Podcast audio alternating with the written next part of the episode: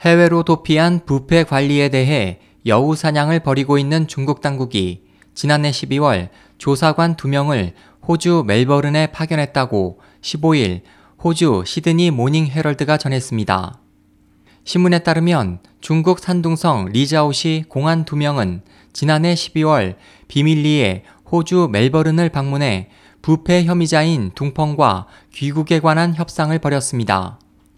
보도는 당시 조사관들이 둥펑에게 중국으로 귀국해 법의 심판을 받도록 설득했다면서 시진핑 국가주석이 해외 도피 부패 관리와 경제사범 검거를 위한 여우 사냥을 강화하는 가운데 중국 공안이 직접 혐의자를 찾아간 것은 처음이라고 밝혔습니다.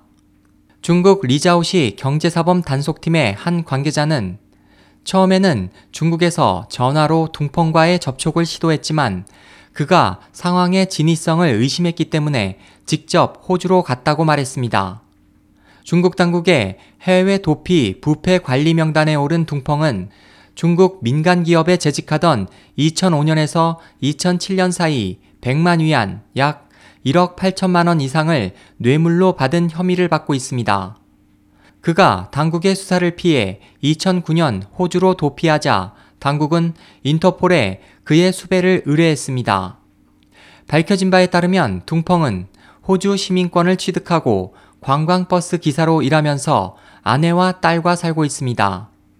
신문은 지난해 12월에 발표된 중국 당국의 자료를 인용해 여우 사냥을 통해 69개국으로부터 290명을 송환했지만 부패 사범들이 대거 은신한 미국, 캐나다, 호주 당국이 중국의 송환 요구에 적극성을 보이지 않고 있어 검거 계획이 차질을 빚고 있다면서 중국에 남아있는 가족들을 압박해 이들에 대한 설득 작업도 함께 진행하고 있다고 전했습니다.